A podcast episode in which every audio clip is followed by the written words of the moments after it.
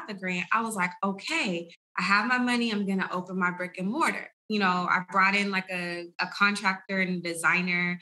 And when they came back with the budget, it was like, sixty to eighty thousand dollars. I'm like, hold on, wait a minute. How do we get from ten thousand?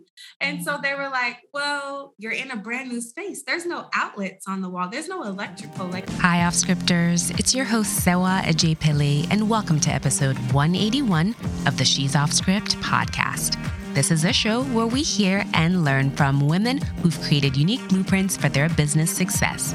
My hope is that you'll hear their stories and translate their gems into a unique path for yourself.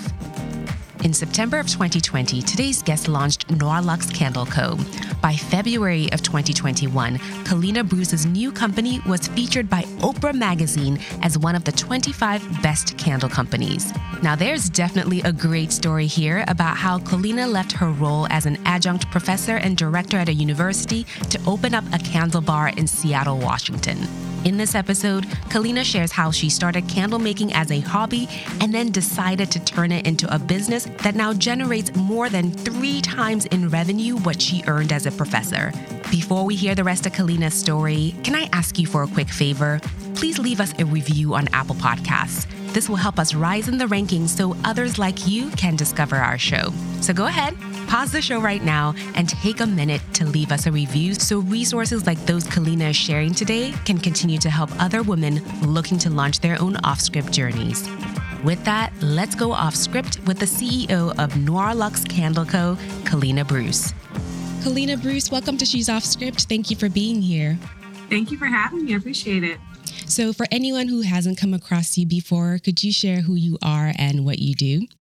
Yeah, so my name is Colina Bruce, and I am the CEO, founder, owner of Noirlux Candle Bar, and we are in Belltown, Lower Queen Anne area in Seattle, Washington. Why candles? What led you to get involved in candles? Yeah, so um, my story is a little bit non traditional. Um, I actually was in the nonprofit sector for over 15 years, primarily in education.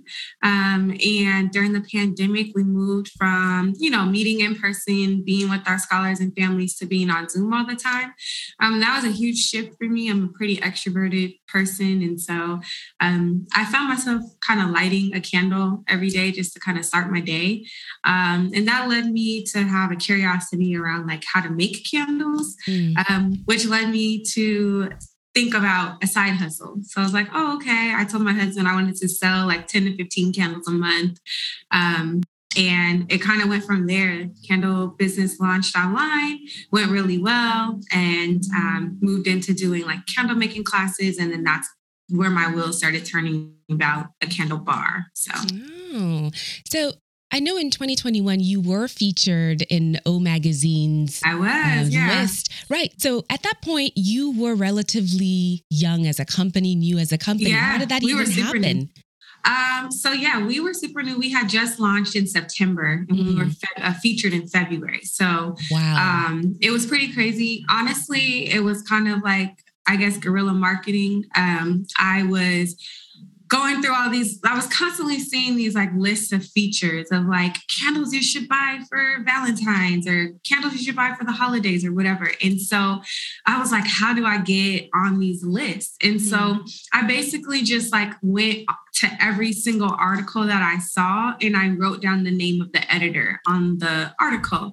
And I just sent them an email, you know, if I could find them, if I could find their email address, or if I could find their Instagram information or whatever, I would reach out to them and I'd be like, hey, you know, like I, I want to be your candle lady. You know, can I send you some candles and, you know, yada, yada, yada. So, one particular person, um, she actually wrote for a number of different um, you know, journals and magazines and things. So I didn't know specifically who she was the writer for, um, but she accepted my offer for me to send her some candles. And I sent her some candles. I never heard from her. So I was just kind of like, okay, you know, whatever. But I literally had sent out, you know, probably like 10 to 15, which was a lot because I was giving these candles away and I was that, that was your month allotment. Yeah. Right. So I was mm-hmm. like, okay. But the way I thought about it was like, I'm not paying for marketing and advertising right now. So I'm going to consider this like an in kind, you know, marketing or mm-hmm. advertising mm-hmm. budget. Um, so, anyways, long story short, um, maybe a couple weeks later, I, I was like literally on Google every day, like searching Noirlux to see if anything would pop up. And one day it said O Magazine. And I was like, oh my God. so I clicked on it and it was the lady that I had sent candles to. And I and her email was like, you know, it was a generic like maybe like iHeart Media or something like that. So again, I had no idea that she was a writer for O Magazine and she liked the candles and she featured us. And she still orders candles from me today, which is really cool. So that's how you know that your candles are good. Yeah. But, every time she orders, I'm like, oh my God, is this for, you know, but I think she just likes them. She's ordering for herself. you never know. Maybe O herself has used them. yeah, exactly. So now talking about sales, I wonder how long did it take you to go from the idea of this is going to be a business to your uh-huh. first customer? Um, I would say I was actually pretty fortunate. So, um, my first launch, I sold out of everything that I had in stock.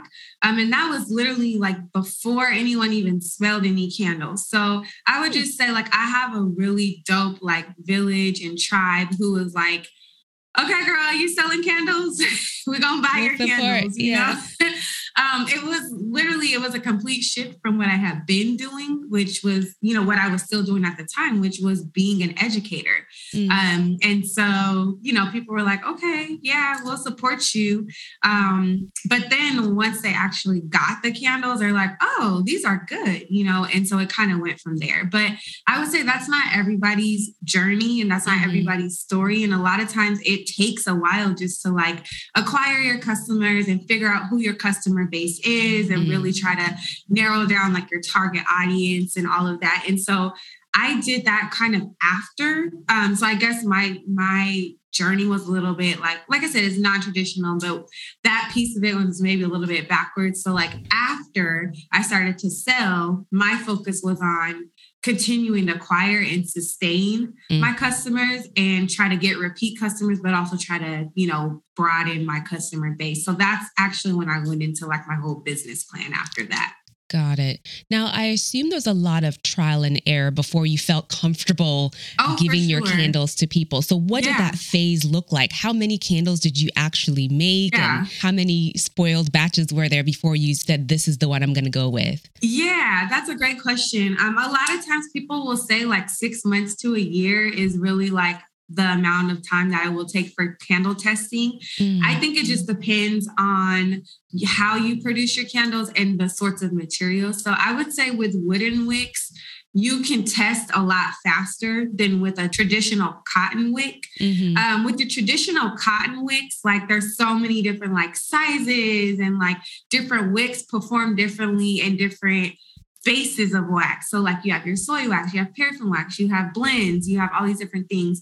Whereas with your wooden wick, there's like a few different sizes. They're pretty much like produced to perform really well in particular sorts of waxes. So mm. um, it didn't take me as long to do the testing um, in terms of like I was using just one uh, size vessel, which was a nine ounce vessel, it was your standard straight sided vessel, which performed really well was like your standard wick. Mm-hmm. Um, once I started looking at like different sizes and you know different fragrances and stuff like that, then that you know you always have to test, test, test before you send it out because you're right. sending out a little fire into somebody's house. You know, yes. um, but I would say I did my my testing phase was probably like two to three months where I was literally just testing, burning, trying to see how long the candles would actually last, trying to see which fragrances were really good and which ones weren't so great. Mm. And then there was another two to three months where like I was holding on to the candles. Like I literally like had them and like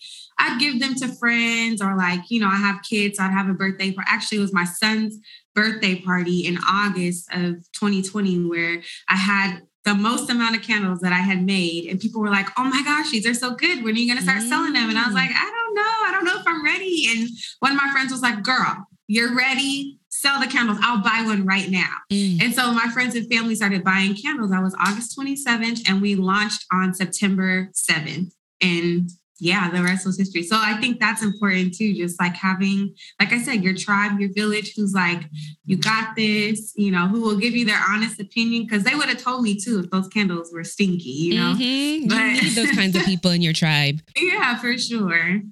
So I'm curious, how much capital, how much money did it take to get you through that trial and error period where you figured out, okay, it's now ready to sell? Yeah.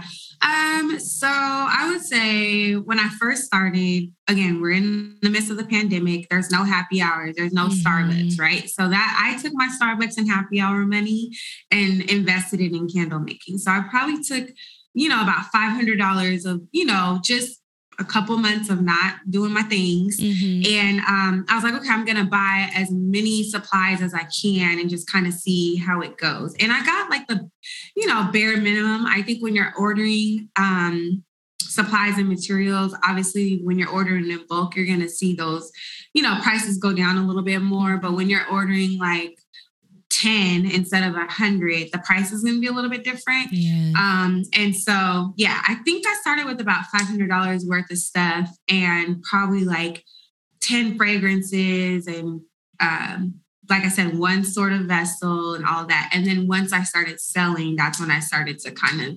expand and then start to order up in terms of ordering in bulk. Where did you find your manufacturers? I'm guessing you had to go to different places for fragrances, vessels, yeah. wax, or um, wholesalers rather than manufacturers. Yeah. Yeah, there were wholesalers, vendors. Um, I, initially, I was just kind of doing research on like best practice, you know, like, you know, you don't want to like you could go to like Hobby Lobby or you can go to Michael's or you can go, you know, craft mm. stores and get stuff. But I was like, okay, if I'm gonna be, you know, taken seriously, I want to use like professional things. And mm. I was really focused on eco-friendly stuff as well, like clean fragrances that are non-toxic. And so yeah. that's kind of where I started was like finding vendors who um, produced um, fragrances that don't have phthalates in them and stuff like that. Um, so yeah, Google, going online, finding stuff, and then trying different things. Um, I think that like it's good to try like in the beginning to try like three or four different vendors and see how you mm-hmm. like them. And then you may find that you're like more loyal to one vendor than the other, but you also may find that like the price point looks different here, or especially if you can find things locally, um, you know, you cut costs on shipping and stuff like that. So um, I do, I still do a lot of sourcing um, depending on what I'm working on. Um, like if there's a specific project that requires something that I don't have, I start the sourcing, you know, process all over. But for the most part, I work with like two or three specific vendors. Have you been able to settle on one standard line or are you constantly releasing different lines? And how does that impact your bottom line as far as making profit if you're always switching up? Yeah, that's a great question. I when I first started, I had five um, different scents, mm-hmm. um, and then now I'd say we probably have like a hundred different scents in our inventory in terms wow. of what you can order online. Everything mm-hmm. is made to order, mm-hmm. but um, what I'll do is if I come out with a new collection, there will be like five to 10 different scents or fragrance combinations in that collection. Okay. That collection will be themed. So, based on a specific season or different event or something like that. And then, um, what I used to do is just like keep every like you know anytime I would make something I would love it so I'd be like okay I'm gonna keep this forever you know but you start to find that certain fragrances, you know, maybe do well during different times of the year, or like something that I really love maybe doesn't resonate with, you know, other folks. And yeah. so, um, what I try to do is like phase things out in the collection and replace it with something new rather than like constantly adding more and more because then you're like always playing catch up basically. Um, mm. Um, and then in our candle bar, we have over a hundred different fragrances so people can come in and create their own custom blends. So they have the option to purchase something pre-batch. They have the option to come in and make something.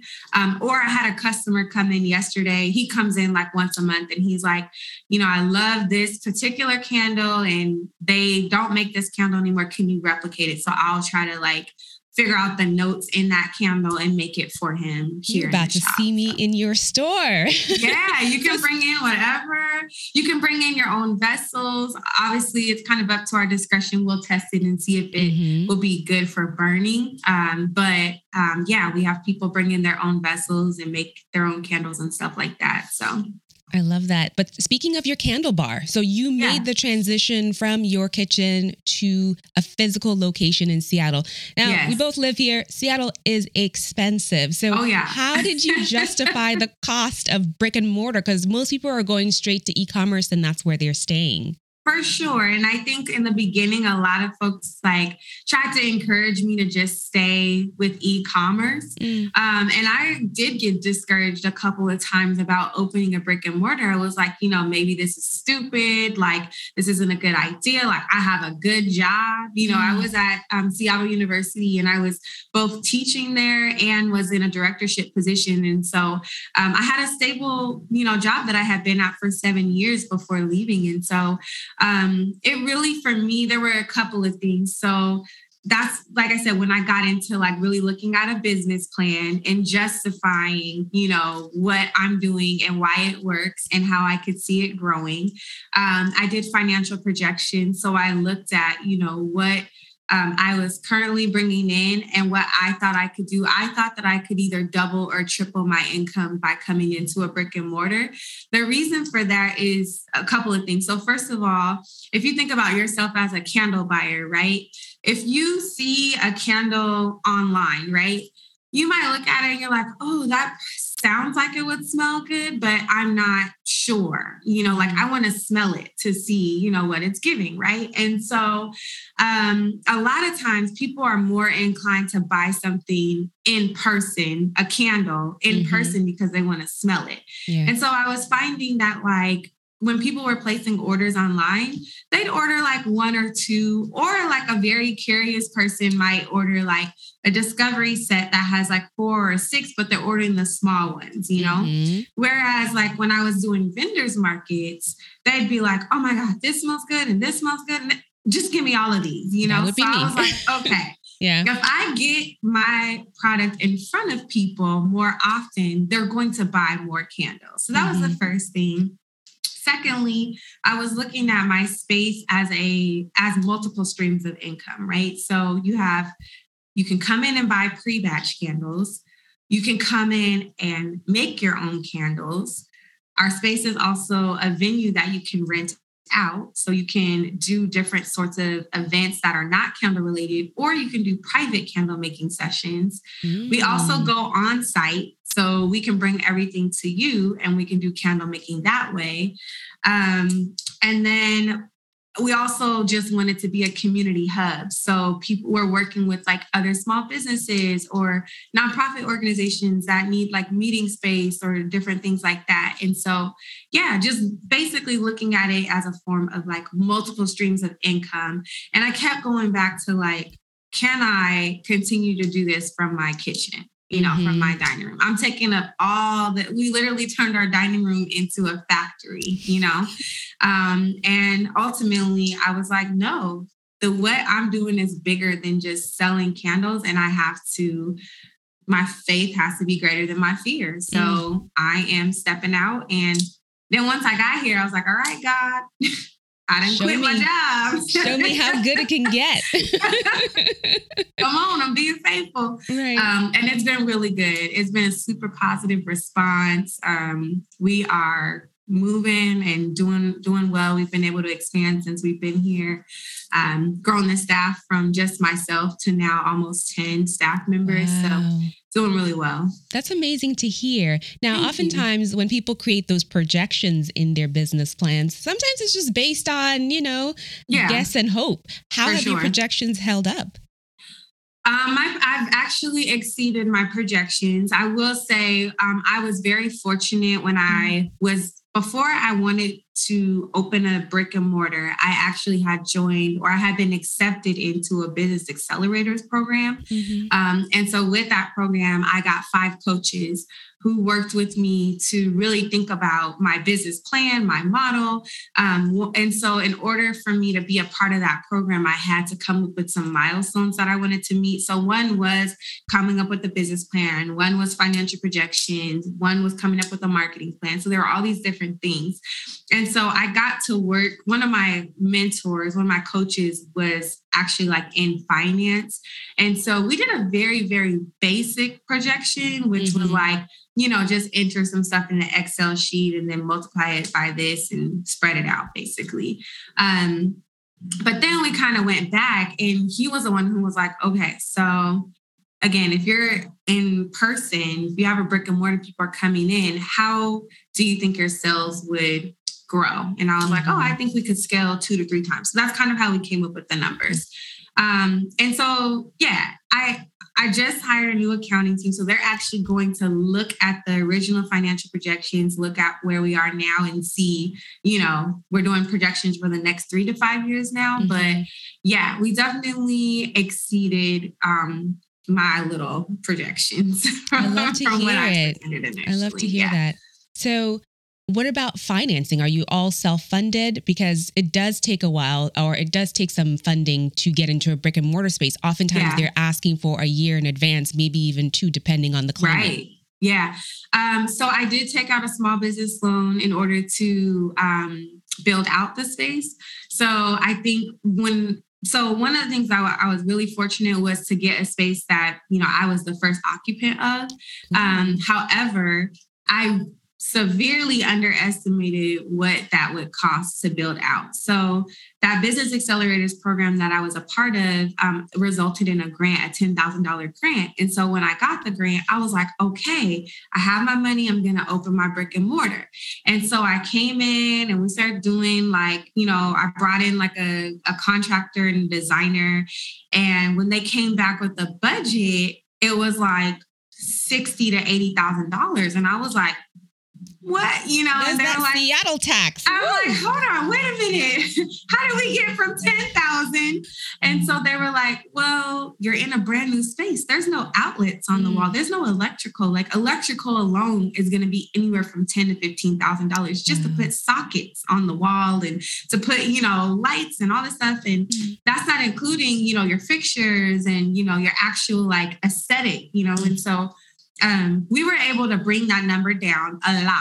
Um, and, you know, I ended up sourcing a lot of things myself. Like my designers would come up with ideas and I'd be like, okay, I can find something similar on, you know, at World Market mm-hmm. or on Overstock, you know. That's like that elbow certain... grease at this point. Let me help, right? Exactly. Mm-hmm. So I was like, okay, I can cut the cost by sourcing things myself. Um, and then the other thing was, so at that time I was still working full time. I was still running the business online full time, and now I'm sourcing a whole build out. Um, but you know, there were certain things that were kind of non-negotiables. Like I wanted there to be like a statement, like chandelier when you came in. So that one, you know, we spent a little bit more money on. But then our other chandeliers maybe came from Amazon or Overstock. So it was really just kind of like, you know, it took more time to source, but we were able to cut costs that way. Um, but yeah, I was able to get a, a loan through uh, Craft uh, C3, which is a small business um, or which is a nonprofit that offers loans to small businesses at um, very low interest uh, rates. Okay. Um, so we're kind of locked in at a really good interest rate. And yeah, it worked out in my favor. So that's great to hear. So, what's next for Noirlux Candle Co? Oh, um, I don't know, girl. I'm stressed out. It's like, no, it's going well. It's been good. I'm really trying to grow the team, focusing mm-hmm. on growing the team right now. Um, we've been doing a lot of off-site things and a lot of corporate things. And so mm-hmm. really want to kind of give some specific attention to our corporate clients um, because they're inviting us out to do, you know, either candle making or vending or things like that. And so working on that. Um, we have some kind of bigger projects that are coming down the line. So we we can't talk about them just yet, but we will be kind of wrapping up for those. And we're really excited to be able to present those to you all when, when we can. Um, and then people keep asking if there's going to be another location. And I'm not quite sure if I would open another location in Seattle, but um, I'm really interested in the concept of like doing some pop ups around in different states. And so mm-hmm. um, I know I'll be doing a pop up in Vegas at some point. I have family out there. I've been talking nice. to someone in Philly. So really just kind of thinking about what that looks like to be able to kind of pop up um, you know, in different states and do candle bars at different um, events. So stay tuned. So, for anyone who does want to follow your journey, where can we find you? Where can we buy? Where can we follow you? Yeah, for sure. So first and foremost, you can always come into our brick and mortar. Um, we're located uh, Lower Queen Anne, Belltown area, really close to Climate Pledge Arena. Um, our address is 3020 Warren Place. A lot of times people go to Warren Avenue, which is like seven minutes north of us. So Warren Place in between First and Denny. Um, in our candle bar, you can come in and have a whole candle making experience. And so when you come in, you get to pick out your vessels. Um, it's a guided process process. So we walk you through like picking out your fragrances and pouring your candle and naming your candle and all of that fun stuff. Um, and it's really also just an opportunity to like practice some self care and just have some time. Um, and then we have a retail space, our apothecary, which is right next door to our candle bar, which you can come in and purchase pre-batched candles. Those are also, or our space also features items that are um, curated by Black vendors, and that's very intentional. We're just trying to share shelf space. So if you are a Black vendor looking for shelf space, um, we purchase wholesale. Um, and if you are looking to have a one-stop shop to buy and support Black vendors, you can come in to our space. And then you can also find us on social media. Um, all of our socials are Noirlux Candle Co. And um, we use our social media to try to inform and educate anybody who's interested in all things candle making, whether it's like I can't keep my wick lit, or, you know, I'm interested in like selling at vendors markets. What does that look like? Or I'm interested in working with a corporate client. Do you have any tips? Like, we just try to use our space. We don't want to be gatekeepers mm. in the candle making sector. We want to share knowledge. And in, in general, in, you know, being a Black woman, I think it's important. Like, there's just a lot of things that I didn't know that I didn't know, you know, mm. so I think it's important to kind of put that out there. Um, and we're also always highlighting other businesses of color um, on our page. So if you're ever interested in like finding, like yesterday, we we highlighted a black winemaker who's in mm. um, Washington State, and um, so we like to highlight other folks who are just doing amazing things, so we can send people their way as well. Oh, well, Colina, thank you so much for sharing your story with us. I really yeah, appreciate it. Thank you. Thank you for having me. Hi, Off Scripters. I'm so glad you made it to the end of this episode. If you found this show helpful, please pay it forward by sharing us with your network and leaving us a review on Apple Podcasts. Between episodes, you can find us on Instagram. Our handle is at She's Off Script, or you can catch up on past episodes at she'soffscript.com. All right, with that, we'll see you right back here next Thursday for another episode. Bye.